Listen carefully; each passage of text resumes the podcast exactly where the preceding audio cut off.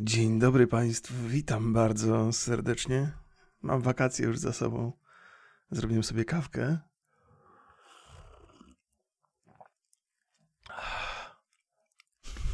Polizałem jeszcze, jak mi Państwo na Spotify. Kurde, okulary mi palują. Co jest grane? Co za dzień.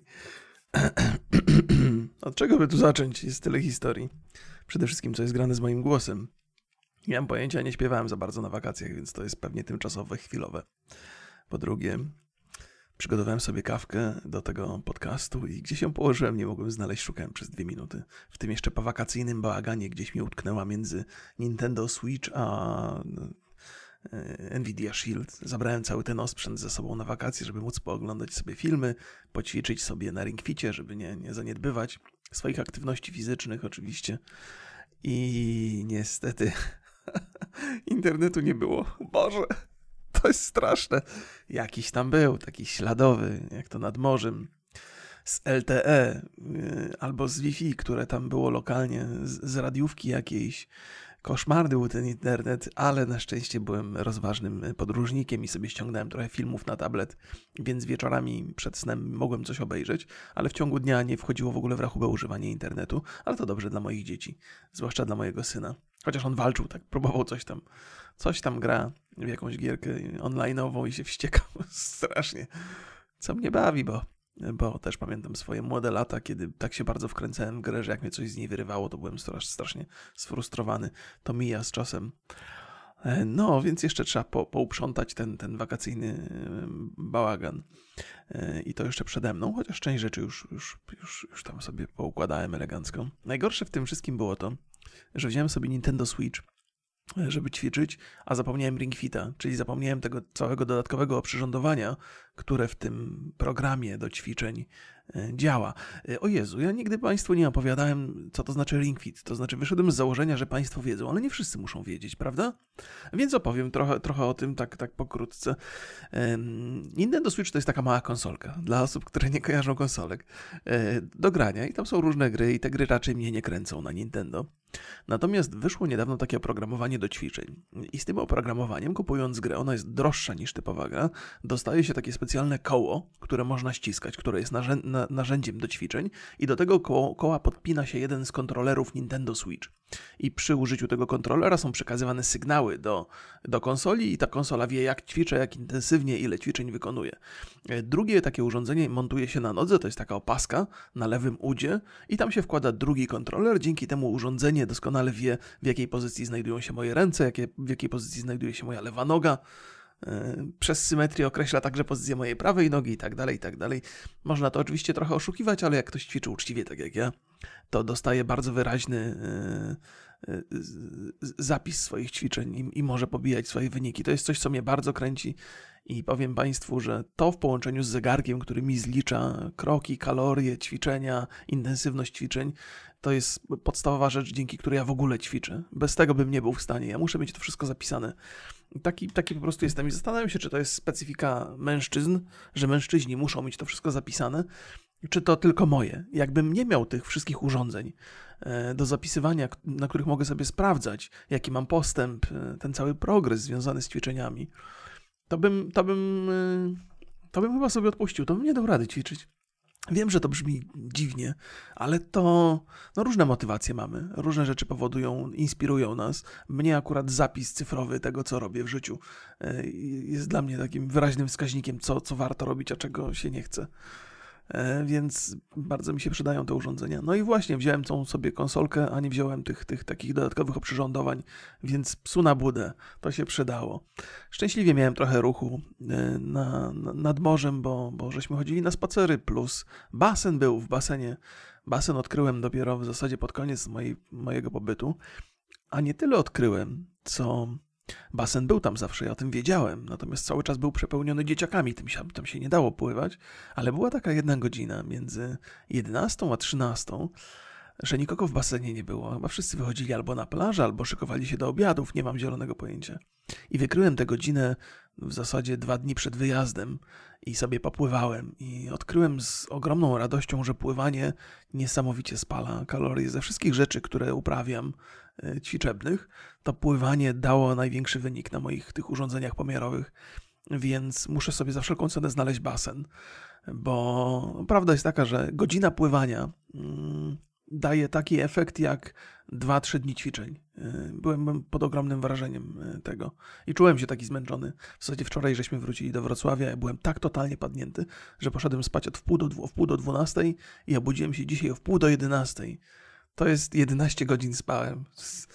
Niemożliwe w ogóle. Ja, ja z reguły śpię po 6 godzin, czasami 5. Wiem, że powinno się spać 8 i cały czas próbuję e, wydłużyć swój sen, ale no budzę się rano i zaraz mi do głowy milion rzeczy przychodzi, co, co mógłbym zrobić, co powinienem zrobić i wstaję zaraz i coś, i coś, i, i coś kombinuję, no. Moja, moja wyobraźnia mi spokoju nie daje. W ogóle chyba też podczas tych wakacji odkryłem, że ja mam jakieś ADHD. Takie, nie to, że się nie potrafię skupić na jednej rzeczy, bo to owszem potrafię, ale muszę mieć na czym się skupić, bo jak stoję w miejscu i nic nie robię, to mnie po prostu coś rozrywa od środka. E, na tych wakacjach bardzo często było tak, że nie gotowaliśmy sami, a mogliśmy. To żałuję trochę, żeśmy nie, nie, nie gotowali to trzeba było pójść do restauracji i potem poczekać tam 20 minut na to, żeby e, przygotowany był posiłek. To jest coś, co ja rozumiem. To nie jest tak, że ja zamawiam, proszę mi dawać natychmiast, bo jak nie, to się obrażę i napiszę w internecie, a wy wiecie, kim ja jestem? Napiszę w internecie, że jesteście niefajni. Nie, nie, nie mam takich, doskonale wiem, jak to wygląda. Natomiast nie lubię być robiony w konia. Jak mi, mm, jak mi mówi facet e, w, w restauracji, że trzeba poczekać 20 minut, to ja po prostu jak, jak, jak piję z, zegarkiem. 20 minut później wracam z jakiegoś intensywnego spaceru, bo muszę się ruszać, muszę coś robić i się melduję. I, i facet mówi jeszcze 10 minut. Nie? Ja mówię, oż ty dziadu, nie To jest tak, że ci goście w restauracjach, oni doskonale wiedzą, że coś może potrwać trochę dłużej ale mówią szybciej, żeby się klient nie zniechęcił. Ja tak najgorszą akcję miałem e, ostatniego dnia, kiedy czekałem na pierogi. Trzeba było poczekać 60 minut. Przyszedłem oczywiście, zameldowałem się po 60 minutach. Nie ma, trzeba poczekać jeszcze 20. Zameldowałem się po 20 minutach, trzeba było poczekać jeszcze 10. Myślałem, że mnie szlak trafi. E, bo to tak nie można, no. Znaczy, jakby ja rozumiem, rozumiem, że to wynika z dobrych intencji, żeby klient się nie przejmował, że to zaraz, już zaraz, za lada moment, za chwilkę. Proszę być z nami. E, ale ja, ja muszę mieć, muszę mieć, nie mam tego, moja żona mówi, że ja mam Aspergera, nie wiem, czy to jest Asperger, czy co to jest, ale muszę mieć porządek, muszę mieć wszystko podzielone na, dzień muszę mieć podzielony na zestawy czynności, które wykonuję w określonym czasie. Jestem bardzo systematyczny, ale nie na tyle, żeby tutaj e, jakby jakiś faszyzm wprowadzać w domu, że moje reguły od tej do tej, robimy to, tamto. Nie, nie, tak, tak nie mam. Ale wobec siebie mam, lubię, lubię mieć plan, lubię działać wedle niego. No i nad, nad tym wakacyjnym wyjazdem to przecierpiałem się strasznie. Za każdym razem, kiedy coś zamawiałem, to, to nie było gotowe na czas i musiałem w kółko latać w tej we co nie było takie złe w zasadzie, bo, bo to więcej ruchu, więcej okazji do spacerów. Ostatecznie, no ale przetrwałem, że wszystko było jasne. Nie, nie zrobiłem awantury nigdzie, tylko w tej pierogarni na końcu powiedziałem, bo już taki byłem sfrustrowany i mówię, że proszę pani, to naprawdę nic się nie stało. Robicie fantastyczne pierogi, ja wiem, bo dużo ludzi tu zawsze czeka w kolejce. Ale no ja nie lubię tak latać w tej weftę. Można mi powiedzieć, jeżeli mam poczekać dwie godziny, to ja poczekam dwie godziny. Proszę mnie tu nie ściemniać. I tak mam wrażenie, żeśmy się rozstali z uśmiechami na ustach, ale to zawsze jak się komuś czyni e, negatywne uwagi na temat jego aktualnej działalności, to, to każdy się czuje dotknięty, nie? Nawet jeżeli się to robi z uśmiechem, więc może nie powinienem. Ja doskonale wiem, że na tych wakacjach to ci ludzie mają taki zapieprz, że od rana do wieczora sprzedają te rzeczy i że klienci marudzą i tak dalej, i tak dalej. Ale to tym bardziej powinno takiej towarzyszyć temu taka nauczka, że lepiej klientowi powiedzieć najgorszy, czarny scenariusz mu przedstawić, nie? Że no przykro nam, jest taki ruch, że będzie pan musiał czekać dwie godziny i klient powie, no dobra, to, to sorry, no to gdzie indziej pójdę, następnym razem przyjdę wcześniej. Albo klient powie, dobrze, dwie godziny, będę tu za dwie godziny, zamelduję się, kurde, z walutą w zębach, zapłacę. Nie, trzeba płacić z góry, nie? Żeby było wszystko jasne. E, więc ja jestem pełen uznania dla ludzi, którzy tam na tych wakacjach e, pracują i sprzedają w tych restauracjach. Wiem, że to jest ciężki, ciężki, ciężki kawałek chleba. E, mieliśmy przy. No właśnie. O Boże. To muszę, muszę więcej historii opowiedzieć. Muszę opowiadać tę historię tak, żeby nie wyjść na, ostate, na, na ostatniego chama, który nie docenia pracy, więc trochę się poprawiam. Oczywiście, że mnie frustruje to, że latam w tej we w te, bo w restauracji nie wiedzą ile czasu, ale też rozumiem, że tam mają taki zasób straszny. Więc tak z ludzkiego punktu widzenia się, się frustruję, ale tak ogólnie patrząc na to wszystko, to, to trzymam kciuki, kibicuję, żeby to było, żeby jedzenie było lepsze, bo to też tak przez ten pośpiech to jedzenie jest takie, takie sobie, nie? No, ale też wszyscy jesteśmy ludźmi. E, błędy się zdarzają. E, nie mam jakichś tam pretensji, tylko okazję do opowiadania historii po prostu. E, tuż przy naszym, przy naszym takim nie będę Państwu dokładnie opowiadał tych wszystkich historii, bo trzymam je sobie na rozmowy z Borysem. Borys też wrócił do Wrocławia chyba wczoraj. On miał wiele, znacznie ciekawsze miał przygody, bo on pojechał w góry, gdzieś tam jakąś wspinaczkę uskuteczniał. E, więc moje historie będą banalne przy jego, ale też nie chcę wszystkich opowiadać, żeby, żeby potem nie było, że na podcaście Roki Borys uprawiam recycling, jak to on mówi. E, powiem tylko, że, że byliśmy na taki, w takim bardzo sympatycznym miejscu, gdzie są domki, przy tych domkach jest basen e, i bardzo jest blisko do plaży, więc, więc było fajnie, bo mieliśmy swój własny domek, ale też bardzo blisko nas była taka taka budka, gdzie sprzedawali lody, sprzedawali gofry, różne takie szejki innego rodzaju przysmaki, których ja normalnie nie tykam. Ale tutaj od razu na wstępie tej opowieści muszę powiedzieć, że to muszę przeprosić Bożka odchudzania. Od razu jadąc do domu już z tego, z tego wyjazdu wiedziałem, że nie ma co przesadzać z, z, z dietą na wakacje, po to siedzi na wakacje, żeby sobie odpuścić, ale nie sądziłem, że tak pójdę, pójdę w szkodę. Co, codziennie, codziennie e, e, dwa razy dziennie lody, jakieś gofry od czasu do czasu, jakieś piwko z żoną wieczorem przy kolacji, no pizzę na obiad, no straszne to było. Straszne to było i tak próbowałem sobie wyobrazić, jakby był taki bożek odchudzania. To jakby wyglądał. Czy by wyglądał jak Gandhi, czy bardziej by wyglądał jak Buddha. I myślę sobie, że żeby wyglądał jak Buddha, że byłby taki pocieszny, z tym rubasznym uśmiechem, patrząc na tych wszystkich ludzi, którzy się odchudzać chcą, ale im się nie udaje. On tak siedzi, tak na chmurce nad nami się chichra z naszych, z naszych tutaj dokonań i on na pewno się chichrał z mojego pobytu nadmorskiego, bo tam zjadłem rzeczy potwornych, strasznych, ale nie żałuję, pierniczy, nie żałuję, nie żałuję. E, przybij piątkę Bożku odchudzania. Chlap. Nie wiem, czemu powiedziałem chlap. Może ma mokrą, wilgotną rękę ten Bożek odchudzania, od siedzenia na chmurce. Kto wie? Nie mam pojęcia. Nagrzeszyłem strasznie. No, ale, ale tam um, takie młode dziewczyny sprzedawały gofry i lody w tym, w tym, w tym, tym lokalu. E, I strasznie mnie bawiło, bo mm, one były takie bardzo otwarte, bardzo sympatyczne i wielu facetów w moim wieku albo starszych odbierało to chyba jako taki, taki filirciarski e, zapęd tych, tych, tych dziewczyn. I, próbowali flirtem odpowiadać, to było strasznie żenujące i tak mówię do mojej żony, Jezu kochanie, czy ja robię takie same rzeczy, bo ja, ja też zawsze jestem taki otwarty i z, jak z, z ekspedientkami gadam, to, to staram się, znaczy nie, nie staram się, to tak wynika gdzieś tam z, z, z, mojego wnętrza, że tak, że tak trochę pożartuję, trochę się pośmiejemy. Ja mówię, Jezu, Aga, ja tak samo jak ten facet, co tutaj? Ona mówi, nie. Mówię, dzięki Bogu, dzięki Bogu, bo, bo to strasznie żenujące, jak taki stary facet gdzieś tam uderza do dziewczyny młodszej tam dwa, trzy razy od niego i próbuje być tam taki zadziorny. O Boże drogi tak czy inaczej, no, te, te, te, te, dziewczyny tam otwierały chyba od dziewiątej rano ten, ten swój przybytek e, rozkoszy kulinarnych i zamykały o 21 wieczorem. Jest 12 godzin pracy non-stop. Ja nie wiem skąd one mają energię. Właśnie na, na podstawie flirtów tych podstarzałych, kurde, donżuanów, to wiem, że, że jedna z tych dziewczyn to tak e, pracuje na te wakacje, żeby, żeby zebrać kasę na studia, żeby na studia mieć. I myślę sobie, no to bardzo jest dobry pomysł, nie? Ale ten facet, jak ją wypytywał, a dlaczego tu pracuje?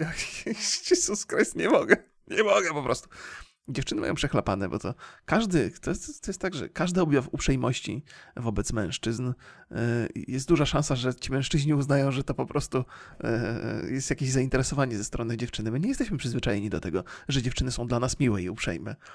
Więc jak są, to nam się wydaje, o, chyba się nas, chyba, chyba nas lubi, chyba lubi mnie bardziej niż mojego kolegę. No, to jest, to jest pamiętam z, z, z młodości takie wrażenia i dzisiaj patrząc na tych wszystkich facetów, z, z rodzinami i z żonami, którzy tam próbują tych, tych donżuanów udawać, e, no, że tak się łapią bardzo, bardzo łatwo na, na takie banalne sygnały. No, znaczy, uprzejmość odbierają jako sygnał do ataku. o Jezu, o Jezu, no, więc dlatego właśnie, dlatego właśnie wypytuję moją żonę, czy ja nie uległem tutaj czasem takiej Każdy lubi, jak dziewczyna, zwłaszcza młoda i atrakcyjna, jest dla niego e, sympatyczna, nie? Co, tu zrobić? nie będę mówił, że nie, ale to trzeba znać granice i trzeba wiedzieć, że ta uprzejmość czasami wynika po prostu z tego, że ktoś jest uprzejmy, a ty jesteś klientem i masz kupić gofra. A potem jeszcze na końcu tych wakacji dziewczyny powiedziały mi, co, co panie Remigiuszu, przerwa od YouTube'a. Ja mówię, o kurde. To dlatego dostałem takie du duże porcje lodów. Moja żona też któregoś razu, któregoś razu y, ja wziąłem dwie gałki lodów naturalnych, ona wzięła dwie gałki lodów naturalnych i ja miałem gdzieś tak o 50% więcej lodów. Żona była wkurzona strasznie i następnego dnia zmusiła mnie, żebyśmy poszli do innej lodziarni. Idąc do tej innej lodziarni musieliśmy przejść do, obok tej, do której żeśmy chodzili na co dzień i żeśmy wracali. I moja żona z lodem szła i, i potem, a ja nie, ja nie kupiłem w tej nowej lodziarni, bo ja cenię lojalność sobie, więc y, po tej podróży z żoną i z córką, które kupiły lody w innej lodziarni, wracam i te dziewczyny mówią, no widzi, widziałyśmy, że już państwo poszli do, do, do innej tam, do innego zakładu, lokalu. Co żona obrażona, że ten lód był za mały. Ja mówię, nie, nie, mówię, może trochę. Ale ja jestem lojalny, ja kupiłem od razu tam sobie i wróciłem. Miałem wyrzut sumienia z tego powodu. No, no. Dostawałem większe lody niż moja żona. No tak, tak bywa, tak bywa. Taki, proszę Państwa, jest korzyść z popularności internetowej. Dostaję większe porcje. Większym grubasem dzięki temu. No ale dzisiaj koniec, koniec z tym, koniec z tym, z tym jedzeniem. Z przyjemnością ogromną wspominam, nawet wczoraj robiłem zakupy e, po powrocie do domu i już patrzyłem na lody w tym, w tej szafce mrożącej i mówię, nie, koniec, koniec. Remigiusz, spójrz sobie w oczy, a potem spójrz co zgromadziłeś nad paskiem od spodni. No, trzeba nad tym popracować, więc ym, powrót do domu wiąże się z 48-godzinnym postem, który zacząłem już yy, dzisiaj. Nie, 48 godzin. Wczoraj zjadłem o godzinie 10 ostatni raz. No więc, no tak, no, no to jeszcze. No to już mam ponad 12 godzin, to jest ok. Jedyny grzech, jaki popełniam podczas postu, to jest kawka. No kawki sobie nie odmówię. Bo lubię bardzo. E, mimo że żeśmy, w ogóle jadąc na ten morze, żeśmy zabrali ze sobą ekspres do kawy, żeby mieć swoją własną kawę i to był dobry pomysł. Kawa bardzo dużo kosztuje nad morzem i z reguły jest słaba to kawa. Znaczy, nie wiem, czy nad morzem kosztuje drożej, pewnie odrobinę drożej niż normalnie, e, ale na kawie, na kawie jest największa marża. To znaczy, zrobienie kawy kosztuje bardzo mało, natomiast restauracje zarabiają na tym bardzo dużo. I to jest okay. ja kibicuję restauracjom, niech załatwiają, zarabiają, zwłaszcza w tym, w tym okresie pandemii. Natomiast, no, gdzieś tam moja żona wyznaczyła granicę. Nie, kawę robimy sami, bo robimy ją lepszą. I tyle. To jest jakby główny argument. Więc mieliśmy swoją własną kawę i też parę razy wypiłem. Nie taka dobra jak z tego ekspresu, który mamy w domu, ale z przyjemnością piłem. E, no i oczywiście kwestia ekspresu to jest rzecz ważna przy kawie, ale jednak najważniejsza jest kawa. Jak jest dobra kawa, to czy ekspres przelewowy, czy jakiś tam elektryczny, elektroniczny, czy jakiś nie wiem jak się te ekspresy nazywają, wszystkie, ale niezależnie od ekspresu, to z reguły e, dobra kawa to są dobre ziarna, a nie tam te, ta cała maszyneria, która wokół tego jest, nie? Zgadzamy się co do tego? A propos pandemii, taki trochę były też wakacje od pandemii, ludzie zupełnie nad morzem zapomnieli. Zero maseczek, w sklepach tłumy ludzi, wszyscy się o siebie ocierają, ale... ale nikt nie ma maseczki, nawet ja zdjąłem. No, odpuściłem sobie, nie powinienem. Powinienem, ja jestem jednak ostrożny. Mam tutaj, e, mam, mam, mam rodziców, którzy, którzy już młodzi nie są. Moja żona też ma mamę, która też młoda nie jest, swoją drogą teraz akurat w szpitalu jest. E, odwiedzamy te rodziny często, zwłaszcza, zwłaszcza mm, w czasie wakacji, no i trzeba być ostrożnym. Chociaż wszyscy w moim bezpośrednim otoczeniu są zaszczepieni, z wyjątkiem mojego syna. Mojego syna spróbujemy zaszczepić w pierwszym możliwym terminie co nie jest łatwe, bo on cały czas jest na wyjazdach, ale, ale, ale zadbamy o to. Okazuje się, że u niego w klasie on jest jedyną osobą, która się nie zaszczepiła. Pozostali albo się zaszczepili, albo przeszli covid już. Więc myślę sobie, Jezu, ja tak, tak dbam o to i tak w zasadzie jestem trochę. Yy, nie, nie wiem, czym ja jestem. I, i jakby. O mój Boże, języka mi w gębie zabrakło. Kim ja jestem? Frontmanem szczepień? Nie, niekoniecznie. Nie, nie, nie, nie. To też za chwilę też Państwu opowiem pewną historię, ale wypowiadam się pozytywnie na temat szczepień. Jakby nie mam żadnych podstaw naukowych, natomiast mam jakieś tam zaufanie głębokie do mojego lekarza i tego się trzymam. Więc będąc tak osobą wspierającą szczepienia, powinienem zadbać także o szczepienie mojego syna, ale trochę się tam martwiłem bo też były takie dyskusje, czy warto szczepić tych młodych ludzi w tym wieku, czy nie. Ja tak przy tych dyskusjach pozostałem, nie zastanawiając się, że już nadszedł, nadszedł dobry moment. Więc naprawimy ten błąd i go zaszczepimy w niedalekiej przyszłości. Mm, to tak, to jest tak. E, natomiast jaką historię? A, właśnie. Otóż e, swego czasu dostałem propozycję mm, reklamowania szczepień. To był taki, to jest chyba jakiś taki projekt rządowy, chociaż trudno to do końca było określić, bo to jest projekt, który gdzieś tam jakiś dom mediowy organizuje. To przychodzi przez dom mediowy. Jest tak, reklamodawca, dom mediowy i potem wykonawca, czyli jakiś tam youtuber. E, I dostałem tę propozycję, ale powiedziałem nie. Ona była dosyć intratna finansowo, ale jakoś taki mimo tego, że, że, że popieram te szczepienia bardzo mocno, to nie chciałem brać za to kasy. Uznałem, że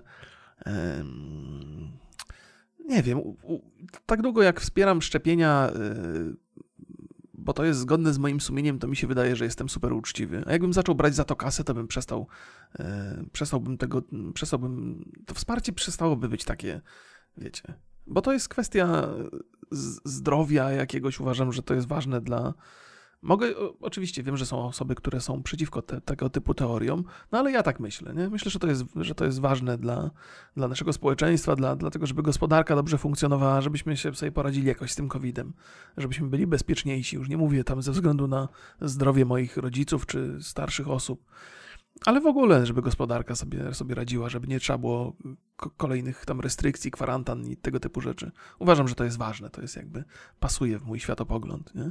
I nie chciałem brać za to kasy, bo uważałem, że to jest, e, że to, jest, że, że, że to straci tą, tą, tą czystość.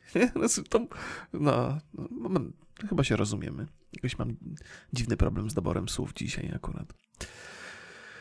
E, no, więc odmówiłem tej współpracy, ale sporo osób ją podjęło i to też jest ok, nie? Jeżeli ktoś uważa, że, że współpraca jest zgodna z jego sumieniem i jeszcze można na tym zarobić i to mu w ogóle w żaden sposób nie, nie, nie koliduje z niczym, to niech, niech współpracuje. To jest wsparcie dobrej idei, warto na tym zarabiać. Ale też jest część youtuberów, którzy wspierali te szczepienia i nie, nie informowali, że to jest współpraca płatna, co już jest moim zdaniem trochę karygodne, nie? E, ale też e, pokazuje, dlaczego nie, nie, mm, o tym nie mówili. Gdyby youtuber chwalił szczepienia i wskazał, że jest to współpraca płatna, to jego wiarygodność w tej materii jest zerowa praktycznie. Więc rozumiem, że ktoś nie chciał sobie, jeżeli ktoś wspiera szczepienia i dostaje za to pieniądze, to nie chce się pozbawiać wiarygodności, dlatego nie informuje, że to jest płatne, ale tak czy inaczej jest to nieuczciwe. Nie? W dzisiejszych e, czasach mo można tak mówić? W dzisiejszych chyba można, nie? W dzisiejszych czasach. Chociaż chyba, chyba ktoś mówił kiedyś, że to jest niepoprawne. Nieważne zresztą. Obecnie e, no nie jest to wskazane, żeby współpracować za pieniądze, nie informować swoich e, słuchaczy, widzów o tym. Więc tutaj powiedziałbym, że to błąd ze strony tych youtuberów. No, no i tak, no i tak, więc, więc po raz kolejny też, też w związku z tym, że te listy youtuberów pojawiły się w internecie, którzy współpracują, co też właściwie byłem od początku przekonany, że tak się, tak się przydarzy. W związku z tym, że tak, e, tych antyszczepionkowców jest tak dużo, właściwie w okolicach 50% społeczeństwa się nie zaszczepiło. Nie wszyscy są antyszczepionkowcami, niektórzy po prostu z lenistwa się nie zaszczepili i tyle, nie? Ale jest dużo takich osób, to na pewno, jeżeli, to prędzej czy później ta lista, która była zamknięta i ukryta, musiała trafić w ręce osoby, która nie przepada za szczepieniami i będzie chciała ją ujawnić, będzie chciała ją, tak się zresztą wydarzyło. No więc, więc ci ludzie są w internecie e, widoczni i okazjonalnie są atakowani przez tych e, antyszczepionkowców. E, nie wiem, czy zasadnie, czy niezasadnie. Oczywiście, że niezasadnie. Bo to nie, nie wypada atakować ludzi tylko dlatego, że się dzielą swoimi poglądami, nawet jeżeli za to dostają pieniądze. A może wypada, cholera wie. Ale jednej rzeczy się bałem, bo okazało się, że na tej liście są także osoby, które, którym zaproponowano współpracę, ale one tej współpracy nie podjęły. I, I, bałem się, że ja też się znajdę na tej liście, bo mi też zaproponowano współpracę, ja jej nie podjąłem, ale mogłem na tej liście być właśnie, bo to mogła być lista osób, którym proponowano po prostu. No ale szczęśliwie mnie tam nie ma, więc, więc problem z głowy, nie? No bo w takiej sytuacji co ja mogę powiedzieć? Jak ja powiem, nie, nie współpracowałem, a ludzie, którzy są źli, powiedzą, no stary, jesteś na liście, co tu ściemniasz, nie? No i koniec. No i potem, potem już jest taka sytuacja, że człowiek, e, to jak wiecie, winny się tłumaczy, nie? Albo e, tak jakby pijany chciał powiedzieć, że nie jest pijany. To jest najgorsza możliwa historia. No co byś nie powiedział, to wszyscy będą uważali, że jesteś pijany. Nawet jak jesteś trzeźwy i zaczniesz opowiadać o tym, że nie jesteś pijany, to wszyscy pomyślą, że jesteś. No taka już natura rzeczy. No i tak tam się opowieści wakacyjne przerodziły w opowieści covidowo-szczepionkowe.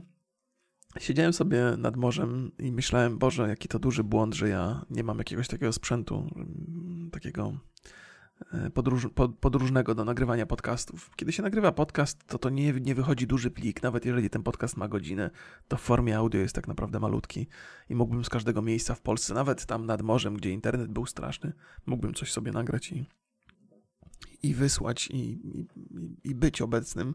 I nawet to byłoby takie fajne oderwanie od tej wakacyjnej rutyny, bo ona jest, nie? Wychodzisz rano, kupujesz jakieś bułki na śniadanie, potem idziesz na basen, potem zjadasz obiad, potem idziesz na plażę, potem zjadasz kolację i tak dzień w dzień, dzień w dzień, dzieci szczęśliwe.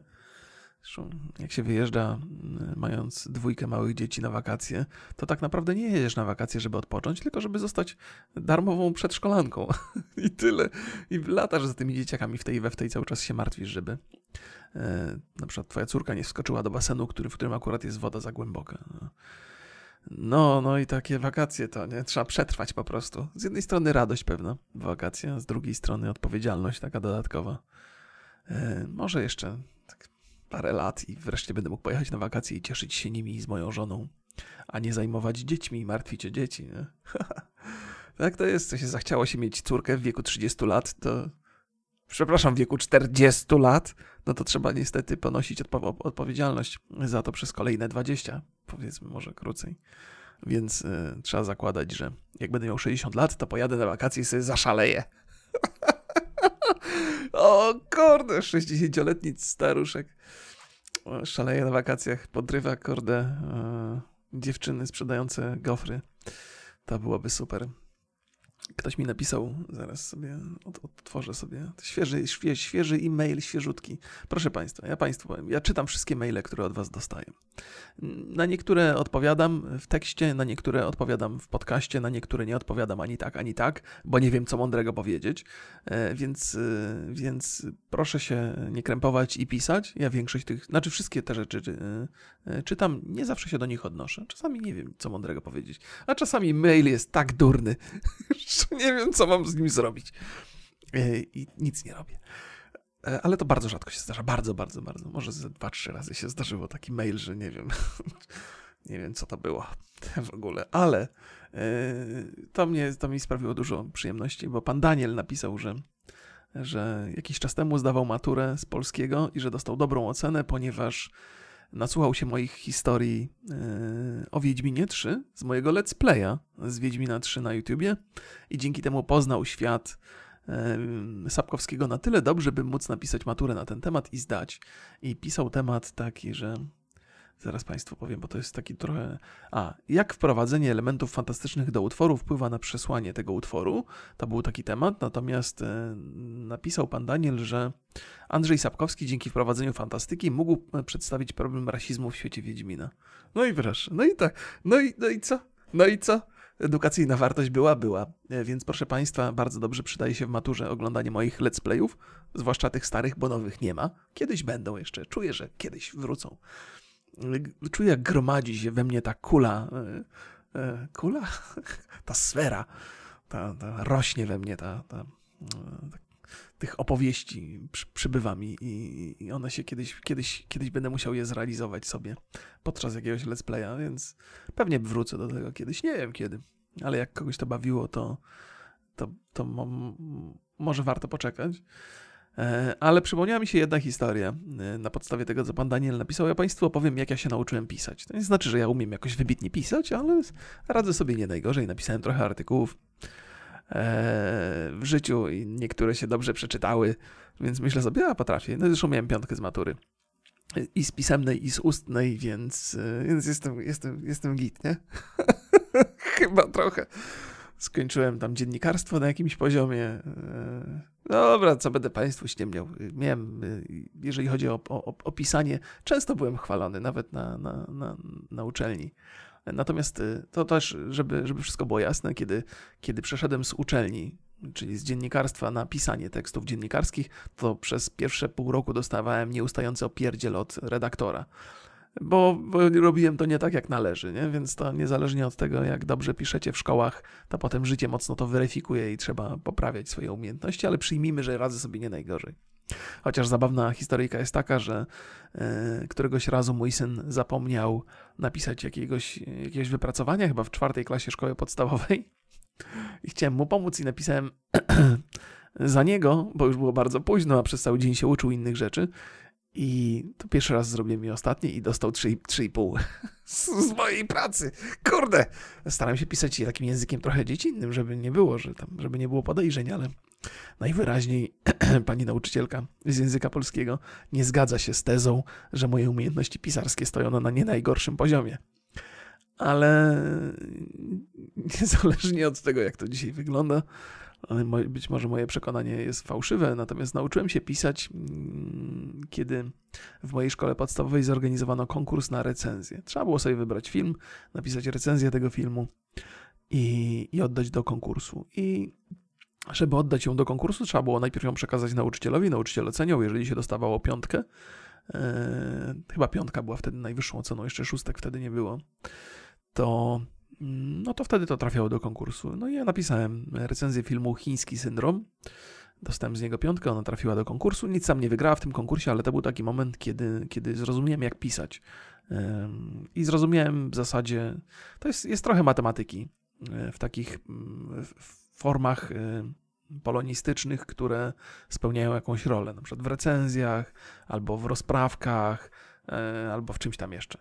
Jest, jest kilka takich różnych form. I, i, i ja trochę myślałem zawsze matematycznie, mimo że nie zawsze miałem dobre oceny z matematyki, ale ja lubię taką właśnie, lubię analitycznie, jak mam coś, tak jak w życiu, nie? że jak podzielę sobie e, na części jakąś czynność, to mi dużo łatwiej się do niej podchodzi. Każdą część próbuję jakby rozebrać na czynniki pierwsze, o tak, dłuższy tekst. I E, I trochę poczyniłem plagiatu w tym chińskim syndromie, w tej recenzji. Powiem Państwu w jaki sposób. Miałem kiedyś taką książkę e, Encyklopedia Filmów i tam było tysiąc filmów takich zrecenzowanych w bardzo krótkiej formie, takie 4-5 linijki tekstu.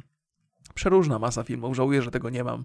To były jeszcze takie czasy, że nie było internetu, że wypożyczalnie filmów wideo dopiero do Polski wchodziły, no i filmów e, było mnóstwo z zachodu. Te wszystkie szlagiery sensacyjne nagle były dostępne dla polskiego obywatela, który miał odtwarzacz e, wideo i sobie mógł kasetę wrzucić i oglądać. Nie? No, no, no i jak było tak dużo tych filmów, to taka encyklopedia miała sens. To się kupowało w kiosku ruchu, była gruba taka książka. Fantastyczna sprawa. Ona nie była zbyt dobrze wydana, była klejona, nie była szyta. Ale żałuję, że to straciłem, bo to prawdziwy byłby rodzynek tamtych czasów. No i y, zabierając się do tej recenzji filmu Chiński Syndrom, rzuciłem tam okiem. E, i było tam, tam właśnie te 4-5 linijki tekstu, które gdzieś w jakiś sposób e, dopasowały pe pewne puzzle w mojej głowie, że, że zrozumiałem w jaki sposób, jeżeli 4-5 linijkowy tekst jest w stanie zrecenzować do pewnego stopnia film, no to ja mogę to wykorzystać, żeby z tego zrobić porządną recenzję tam na tysiąc znaków. I oczywiście w tej encyklopedii tysiąca filmów, to nikt tam, żaden literat wielki przy tym nie siedział i nie pisał tych recenzji, nie?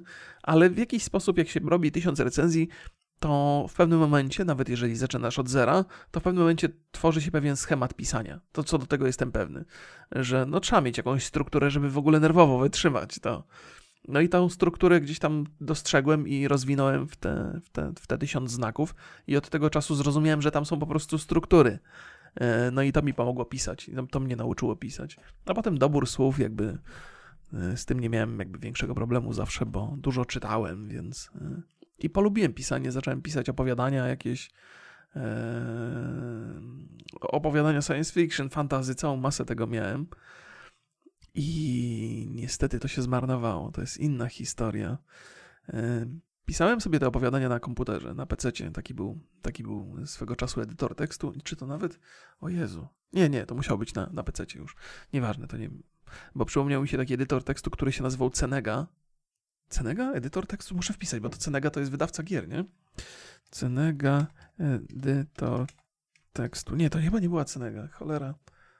Nie, nie, to nie było. To nie była Cenega. To się jakoś inaczej nazywało. Coś przez C. Może ktoś z Państwa mi przypomni. Cygnus? Nie, nie wiem. Jeszcze wpiszę Cygnus. Przepraszam. Cygnus. Edytor tekstu. Cygnus? Cygnus Ed. Edytor tekstu dla systemów operacyjnych Amiga. No właśnie, Cygnus. Na tym pisałem. Na tym pisałem różne pisma dla mojego taty, do firmy. Znaczy przepisywałem, bo bądźmy... No, to, jest, to jest też inna historia, którą kiedyś Państwu opowiem. Pisałem sobie te opowieści na edytorze tekstów na, na PC. Miałem ich mnóstwo. I to dużo jest takich. To są opowiadania, które były kiepskie, na pewno literacko, ale tam było dużo fajnych pomysłów, takich. E, takich, takich. No, lubię myśleć o tym, że miałem fajne pomysły, jak byłem młody, ok? Niewiele z nich pamiętam niestety. I tych opowiadań było kilkadziesiąt tam różnych. Gdybym dzisiaj je miał, to bym je przerobił sensownie literacko, zachowując te pomysły i bym wydał te opowiadania bez kitu w jakiś sposób. Może by ktoś to kupił, może ktoś by uznał, że jestem słabiutki, może to, ale, ale bym, bym e, chciałbym to wydać. E, I zaniosłem komputer do naprawy z taką prośbą, żeby nie formatowali dysku. E, nie wiem, czemu ja sobie nie zachowałem tego gdzieś. Nieważne, głupota, głupota. Kiedyś nie było internetów, nie było tych backupów i no i pierwsza rzecz, jaką zrobił ziomek w salonie komputerowym, sformatował mi dysk, nie? To jest kurwa najlepszy sposób na to, żeby naprawiać komputer. Dysk sformatować i zobaczyć, czy działa. Nie? Jakby rozumiem to, rozumiem, ale jak, jak, e, jakby mi koleś powiedział, że no nie, no stary, od tego trzeba zacząć, trzeba sformatować, to bym powiedział, dobra, to ja sobie zgram tutaj parę plików, bo ile te opowiadania zajmowały? Kilka kilobajtów? kilkadziesiąt, to, to przecież to można było wszystko na jedną dyskietkę praktycznie zgrać. I wszystko szlak trafił, ale, mi, ale, ale byłem wkurzony. Jezu, chyba w życiu nigdy nie byłem tak wkurzony.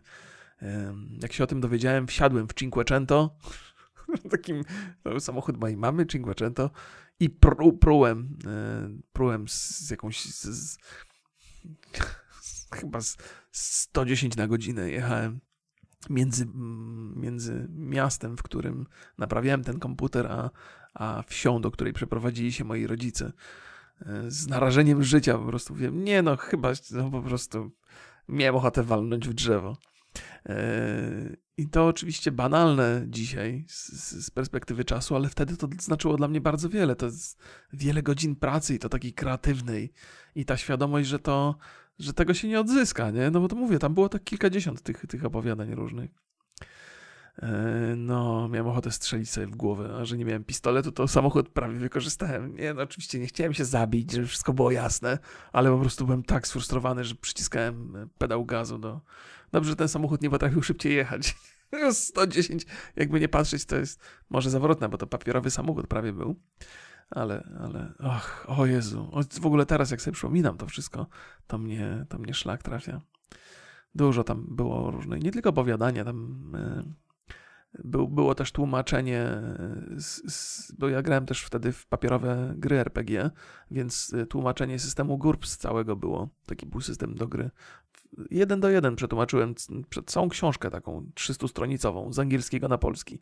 To była też dla mnie okazja, żeby się uczyć języka angielskiego, słówka poznawać, bo tam gramatyki wiadomo nie ogarniesz tak łatwo tłumacząc, ale no 300 stron tekstu nie? przetłumaczyłem z, angielskiego na polski, mając kilkanaście lat i to też szlak trafił.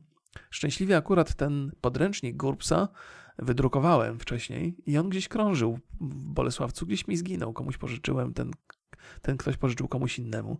Więc jak ktoś jest mieszkańcem Bolesławca i ma mój stary podręcznik przetłumaczony z angielskiego na polski, wątpię, żeby miał to dzisiaj.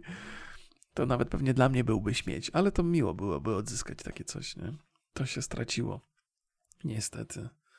W tych wszystkich yy, yy, perypetiach przez ostatnie 30 lat, powiedzmy. Co ja chciałem Państwu? No, no więc, więc tak, więc poczyniłem pewien plagiat przy tym, przy tym chińskim syndromie, ale to mnie nauczyło, nauczyło mnie to pisać. I w zasadzie nie sądzę, żeby można było to nazwać plagiatem, nie? Jeżeli masz mm, pięć linijek tekstu e, i przerabiasz to na, na, na, na tysiąc wyrazów, no to to nie jest plagiat, to jest pewien wzorzec po prostu. Nie wiem, czemu ja mówię plagiat. Czasami sobie, sam sobie kopię sobie dołek pod sobą, podcinam sobie nogi albo skrzydła.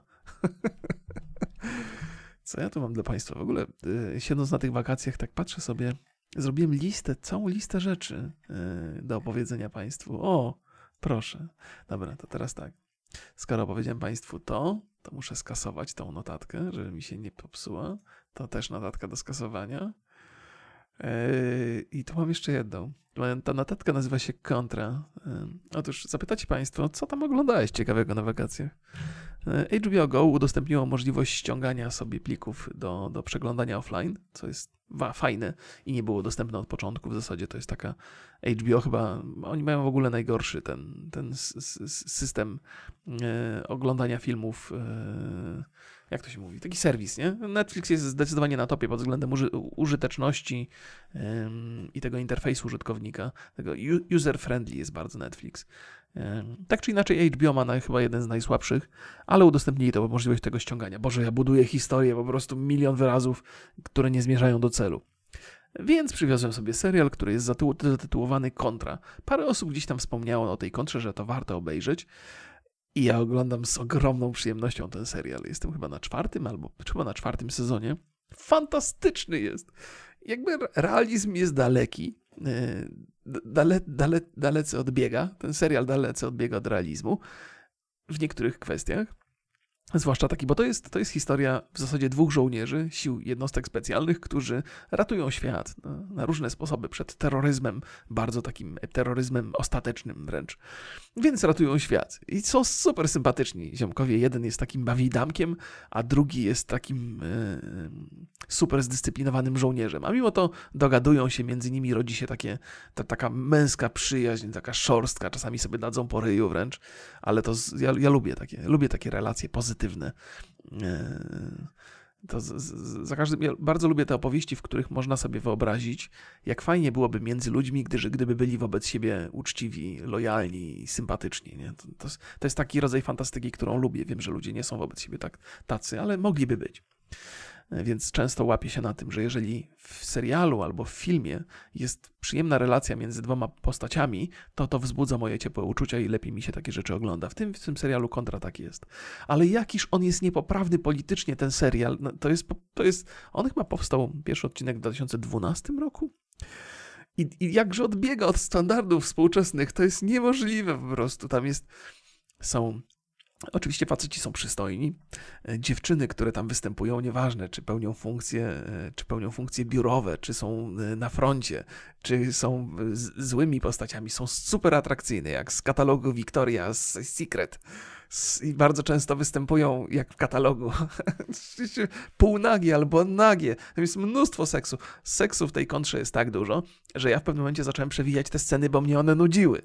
I te dziewczyny są traktowane przedmiotowo. I ci faceci są samcami alfa bardzo często. I oni też są czasami traktowani przedmiotowo, więc zakładam, że tu jest pewna równowaga między płciami, bo tam się też trafiają takie dziewczyny, które są postaciami negatywnymi, są bardzo wrogie, niedobre i niesympatyczne, a są też takie, które są miłe, ale też bardzo złowrogie i są też takie, które są absolutnie wykorzystywane od początku do końca e, i, i, i rozbierane na tym ekranie e, straszliwie. Ale to już takich seriali chyba nikt nie będzie robił. Zastanawiam się, czy ta niepoprawność polityczna dotrwa do ostatniego sezonu. Ale może dotrwa, może nie dotrwa, zobaczymy. Ale to jest taki, taki naprawdę staroświecki. Trochę mi brakuje tego. Trochę mi brakuje tego E, bo różne dzieła powinno się tworzyć i takie, w których jest biały facet, jest samcem alfa i traktuje kobiety przedmiotowo, i też takie, gdzie facet jest nie biały, ale jest bardzo sympatyczny, albo bohaterka jest, jest też niesympatyczna wobec facetów. To powinniśmy mieć pełen zakres takich, takich różnych wzorców zachowań w, w, serialach, a dzisiaj pewne są, stają się takimi tematami tabu i odrzucamy. Nie, nie może być biały, silny mężczyzna. Nie, koniec z tym. Koniec, nie ma. Krzyżyk na drogę. Więc z ogromną przyjemnością to oglądam i jakby rozumiem tą rozumiem tą, e, tą, tą seksualizację bohaterek, z czego ona wynika i to uprzedmiotowienie i że w tym jest oczywiście dużo negatywnych wzorców, ale wszyscy to wiemy i twórcy, i widzowie, i godzimy się na to. To nie jest tak, że ja cierpię na jakąś niechęć wobec kobiet i dlatego lubię oglądać takie seriale, w których one są traktowane przedmiotowo. Nie, ja lubię czasami pooglądać facetów, którzy, którzy są na tyle, na tyle atrakcyjni, że, że te kobiety po prostu im ulegają. Po prostu, och, jaki cudowny, twardy mężczyzna. No, no, ja nie jestem, nie jestem jakimś szowinistą czy coś. Nie, nie, nic z tych rzeczy. Różne rzeczy. Więc to jest takie bardzo cudownie staroświeckie. Ale to jest taki temat, bo on jakby siedzi mi po głowie. Myślę sobie, jak im się udało przepchnąć taki, taki, tego typu scenariusz, jak to w ogóle przeszło i to, mimo że to parę lat temu, to jednak no, mogło się zderzyć z pewnymi, yy, mogło się zderzyć, yy, mogło się zderzyć, kurde, z cenzurą, nie? ale się nie zderzyło, więc jestem zadziwiony i zachwycony trochę tym. Ale też yy, zacząłem rozmawiać z żoną na ten temat. W ogóle tego, tego seksizmów, szowinizmu i, i ciekawa, że ciekawa nam się dyskusja wywiązała. Przypomniała mi się taka historia, kiedy żeśmy oglądali mm, telewizję śniadaniową, zdaje się w TVN-ie, e, bo tak żeśmy sobie włączyli telewizor. Nie było wiele kanałów do wyboru, ja w ogóle e, żeśmy chyba z miesiąc temu zrezygnowali z telewizji w ogóle w domu. Wcześniej mieliśmy dekodery, ale też w ogóle żeśmy z tego nie, nie oglądaliśmy, więc nie ma sensu płacić. Właśnie jutro muszę odwieźć te wszystkie sprzęty, takie skrzynki, jakieś e, piloty e, do, do, do Kanal Plus, żeby, żeby nam kary nie, nie, nie dali. No więc nie oglądamy tego na co dzień. Ale obejrzeliśmy sobie tą, tą, tą poranną telewizję. Na jej temat też mam pewne przemyślenia, ale to jest inna historia. Kolejna inna historia, którą muszę sobie tutaj zapisać. I przypomniało mi się, że Zdaje się, że w jakiejś brytyjskiej telewizji śniadaniowej, nie pamiętam dokładnie gdzie, bo tak na urywki trafiałem, jak, bo to program telewizyjny, najczęściej w internecie. Jest taki, zapraszają gości często, nie? Często, czasami zapraszają gości tych samych, na przykład jest taki włoski kucharz, który, który jest niezwykle zabawny, jest bardzo sympatyczny, ale nie operuje jakoś perfekcyjnie językiem angielskim, a przy okazji jest taki bardzo honorowy i bardzo tą włoską kuchnię e, chwali i tak jest takim to jest kolejny raz mi wypada z głowy ten wyraz. Jest takim frontmanem tej włoskiej kuchni. Czy twarzą tej kuchni. Nie wiem, jak to powiedzieć. Jest takim. O, jest, przypomnę sobie ten wyraz, jak tylko, jak tylko wyłączę podcast. Bo wcześniej go używałem w odniesieniu do siebie apostołem włoskiej kuchni. No coś, coś w tych krajonach, ale nie to. E, no i to przyjemnie się ogląda, jak on, jest, jak on się tak honorem unosi, jak ktoś próbuje porównać jego potrawy do potraw brytyjskich na przykład. Ale jego cechą charakterystyczną jest to, że w jego języku jest bardzo dużo dwuznaczności, e, dwuznaczności związanych z, z, z seksizmami. I te dwuznaczności z jednej strony wynikają z tego, że on nie operuje perfekcyjnie językiem angielskim, więc czasami, czasami e, zastosuje wyraz związany z seksem w odniesieniu do jedzenia, co ma sens, nie? bo przecież jedzenie także dostarcza mnóstwo przyjemności i to powoduje, że cała ta redakcja tam wybucha śmiechem albo tak się chichrają, że oficjalnie nie wypada się uśmiechać, bo to seksizm, ale tam w środku człowieka radości dużo jest. Więc, więc ten, ten Włoch wyciąga z tych ludzi tę radość wynikającą z takich bardzo naturalnych i nietoksycznych seksizmów. I opowiadam mojej żonie taką historię, jak to jest, nie? Że, że w ogóle w, w kulturze Ameryki Południowej i w też tutaj w tych rejonach greckich, Włochy, że, że mężczyźni odnoszą się do kobiet korzystając, do kobiet korzystając z seksizmów, a mimo to te seksizmy nie są odbierane negatywnie. Z czego to wynika? Nie? I moja żona mi powiedziała, powiedziała mi coś takiego Aż sobie to zapisałem, y, żeby, żeby. Gdzie ja to mam? O, kultura śród... Moja żona powiedziała tak, że w, kulturze śródziemnomorskiej kobiety się pożąda i kocha, a w kulturze zachodnioeuropejskiej kobiety się pożąda, ale nienawidzi. Właśnie, dlaczego? I tak pomyślałem sobie, kurde, jak, jak człowiek sobie prześledzi y, nawet YouTube'a, tego takiego y, który opiera się na kulturze trochę amerykańskiej, trochę Europy Zachodniej, albo się powchodzi na fora, gdzie, się, gdzie ludzie napastują feministki, tam jest bardzo dużo nie tylko takiej niechęci wobec kobiet, ale też wręcz nienawiści. Myślę sobie, ja cię kręcę. E, kiedy, kiedy Włoch sobie e, zażartuje i jego uwaga jest seksistowska, to jednak w niej, w tej uwadze czuć jakieś ciepło, jakieś tako, jakąś taką sympatię, która jest ukryta za żartem. Natomiast w wykonaniu Polaka te, tego typu seksizmy z reguły gdzieś tam ukrywają niechęć. I pewnie nie każdy tak ma. To nie jest taki przypadek jeden do jeden, ale to jest chyba taki element kulturowy, że faktycznie w tej kulturze takiej śródziemnomorskiej kobiety się przede wszystkim kocha. Natomiast w, w, tej kulturze zachodnioeuropejskiej kobiety się przede wszystkim pożąda. Jeżeli to pożądanie nie spotka się z pozytywnym, z akceptacją, z pozytywną odpowiedzią, to to pożądanie zamienia się w niechęć. I jest dużo takich młodych osób sfrustrowanych, które, jak się, jak się na przykład patrzy na to, w jaki sposób młodzi ludzie reagują na dziewczyny na Twitchu, które się trochę rozbierają, są w tych basenikach i, i zarabiają kupę kasy, bo dostają dotacje. I Rozumiem, że to może wzbudzać pewien, pewną niechęć związaną z tym, że nie do tego jest przeznaczony serwis Twitch, ale to nie uzasadnia nienawiści i toksyczności, jak, z jaką się te dziewczyny spotykają. To niech sobie robią, co tam chcą. Ja jakby nie podoba mi się to, że to, co one robią, jest niezgodne z regulaminem Twitcha i Twitch to akceptuje. To jest coś, co wzbudza moją frustrację do pewnego stopnia, bo jak są zasady, to trzeba ich przestrzegać, ok? tak, tak już patrzę na, na rzeczywistość ale, ale jest, jest sporo, sporo w tym jest nienawiści. I ta nienawiść na pewno wynika z tego, że to jest taki trochę zakazany owoc, że skoro ja nie mogę tego mieć, to, to trzeba to trzeba to sprowadzić, to trzeba z, błotem zmieszać za wszelką cenę. I że wydaje mi się, że w kulturach śródziemnomorskich tego nie ma tak bardzo. Ale mogę się mylić. To jest teza. To, to, może nawet jest to hipoteza. Jest to taka hipoteza, że, że, że, że, że, mm, re, relacje między mężczyzną a kobietą w kulturze zachodniej są trochę toksyczne. To pewnie, pewnie wynika też z tego, w jaki sposób kultura się zmienia. Ciekawe. Ciekawa kwestia. Muszę się nad tym zastanowić. Tak czy inaczej, dostrzegam pewną prawdziwość w słowach mojej żony, a jako, że jest ona kobietą niezaprzeczalnie, no to warto te, jakbym ja to wymyślił i to powiedział, to bym myślał, a męski punkt widzenia niekoniecznie musi być prawdziwy, bo ja tu jestem stroną jakby w tej dyskusji. Moja żona też jest stroną, ale patrzy z tej drugiej, nie? No, to nie, nie chyba nie, nie, nie, nie dobrze ten temat przedstawiłem Państwu, ale może, może nie najgorzej, może to jest powód do namysłu.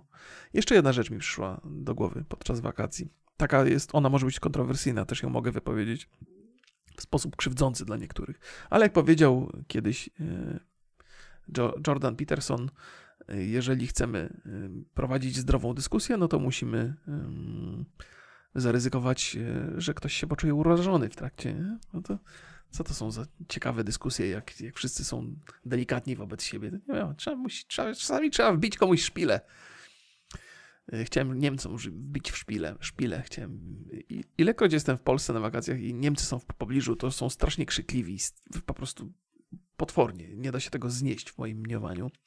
E, teraz na wakacjach właśnie w tym ośrodku, w którym ja też wypoczywałem, przyjechała jedna albo dwie niemieckie rodziny i dzieciaki, które były na basenie, po prostu darły się tak niesamowicie, tak potwornie, że oszaleć można. Jakby. Ja moje dzieci też potrafią krzyczeć, nie? potrafią się cieszyć, potrafią hałasować, ale poziom hałasu, jaki wytwarzają w porównaniu do tych niemieckich dzieciaków, to jest po prostu, to są zupełnie inne decybele, to jest inna skala.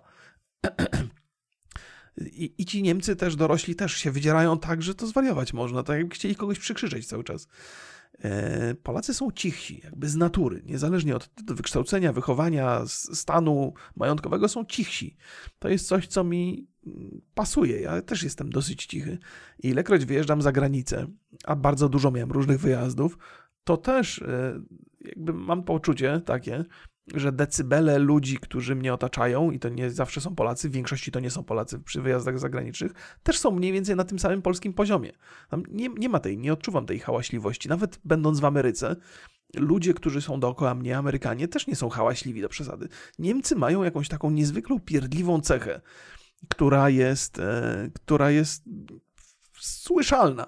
I teraz uwaga, bo to w ogóle brzmi jak stereotyp i trochę, trochę rasizm, może nawet, nie wiem, czy to rasizm nację obejmuje, czy to tylko z, z rasami, nie Jest to jakaś moja, e, znaczy moje postrzeganie Niemców przez ten pryzmat jest dosyć negatywne. Więc może to jest zła cecha mojego charakteru, może powinienem to zwalczyć, może zwracam uwagę tylko na te przykłady, które są takie hałaśliwe, więc zacząłem się temu przyglądać uważniej.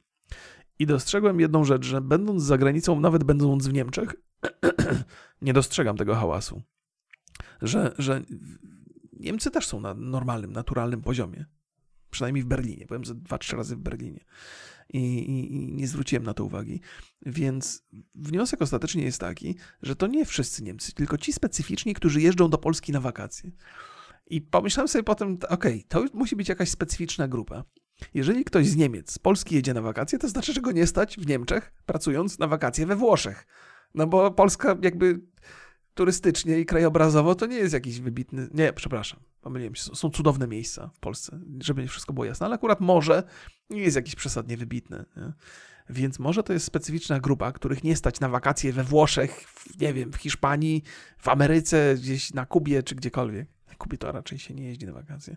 I przyjeżdżają do Polski, bo tu jest taniej dla nich i się drą w niebogłosy, bo to jest ich natura. E, więc, więc e, ostatecznie wniosek jest taki, że to nie jest cecha niemiecka, tylko to jest cecha tych specyficznych Niemców, którzy do Polski przyjeżdżają na wakacje. Że oni są po prostu tacy. I się i straszliwie, straszliwie, straszliwie. A mnie. Wiecie, to jest też tak, że z polskiej perspektywy, usprawiedliwiając trochę mnie, znaczy sam się tak usprawiedliwiam, próbuję. No bo proszę Państwa, ja będę z Państwem szczery. Nawet jeżeli mam jakieś negatywne cechy charakteru, które sam postrzegam negatywnie, to się nimi pochwalę na podcaście. Okej, okay, więc możecie to wykorzystać przeciwko mnie, ale to jest jakiś sposób, mój osobisty sposób na radzenie sobie z tymi przemyśleniami, bo nie jestem szczęśliwy z tego powodu, że mam złe cechy charakteru. Próbuję się zmienić, próbuję być lepszym człowiekiem za pośrednictwem tego podcastu. Być może także. Eee, no, więc, więc, więc może to jest błędne postrzeganie tych Niemców, ale, ale to jest tak, że ja się wychowałem na filmach wojennych będąc młodym człowiekiem, zwłaszcza jeszcze w tym kraju, kiedy nie było filmów z Ameryki i wszystkie filmy, w których była jakaś akcja, to były filmy wojenne. Jeszcze, no jeszcze może już się jakieś tam polskie kino sensacyjne zaczynało rodzić wtedy, ale, ale no, ale czterech pancernych i tak dalej, albo filmy o obozach koncentracyjnych. No takie jakby wojna gdzieś blisko zawsze była. Ty, ty, nie, nieważne. Zmierzam do tego, że język niemiecki tylko i wyłącznie kojarzę z, z, z, tych filmów, gdzie Niemcy byli zawsze w sposób zły pokazywany, pokazywani, co jest zresztą uzasadnione. Wojna, hello. Więc za każdym razem, kiedy słyszę język niemiecki, to mam wrażenie, że ktoś zaraz zacznie strzelać nie? albo wydawać rozkazy. I to jest, to jest oczywiście złe myślenie, ale ono zostało mi narzucone przez całą tą kulturę, która towarzyszyła mojej młodości. Więc jak słyszę Niemca, który się wydziera w niebogłosy na, na wakacjach po, w Polsce, to mnie, to mnie trochę irytuje. No. Jakby moja irytacja jest uzasadniona nie tylko dlatego, że hałas jest ponad normę, tylko dlatego, że moje, mm, moje korzenie kulturowe są takie, jakie są. No.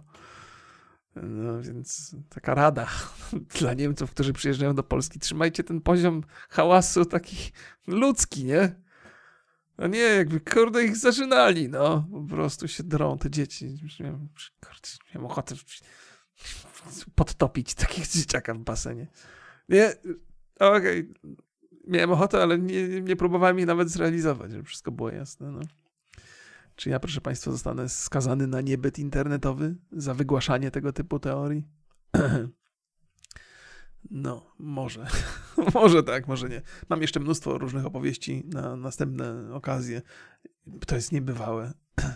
Do podcastu staram się podchodzić w taki sposób naturalny, że siadam, gadam, jak przestanę mieć historię do opowiedzenia, to, to, to nie gadam. Ale w związku z tym, że byłem na wyjazdach, to tych notatek sobie porobię. Mówię, o tym chciałbym pogadać, o tym, o tamtym i o, to, o, o, o, o. E, I mam dużo rzeczy. No może tak będzie mi łatwiej prowadzić podcasty. Nie tylko o tym, co mi się wydaje, tylko też na jakiś konkretny temat. E, pozdrawiam Was serdecznie. E, dziękuję za uwagę i do zobaczenia w przyszłości, mam nadzieję, nieodległej. Trzymajcie się, całuski, papa. E, bez całusków, hello, hello.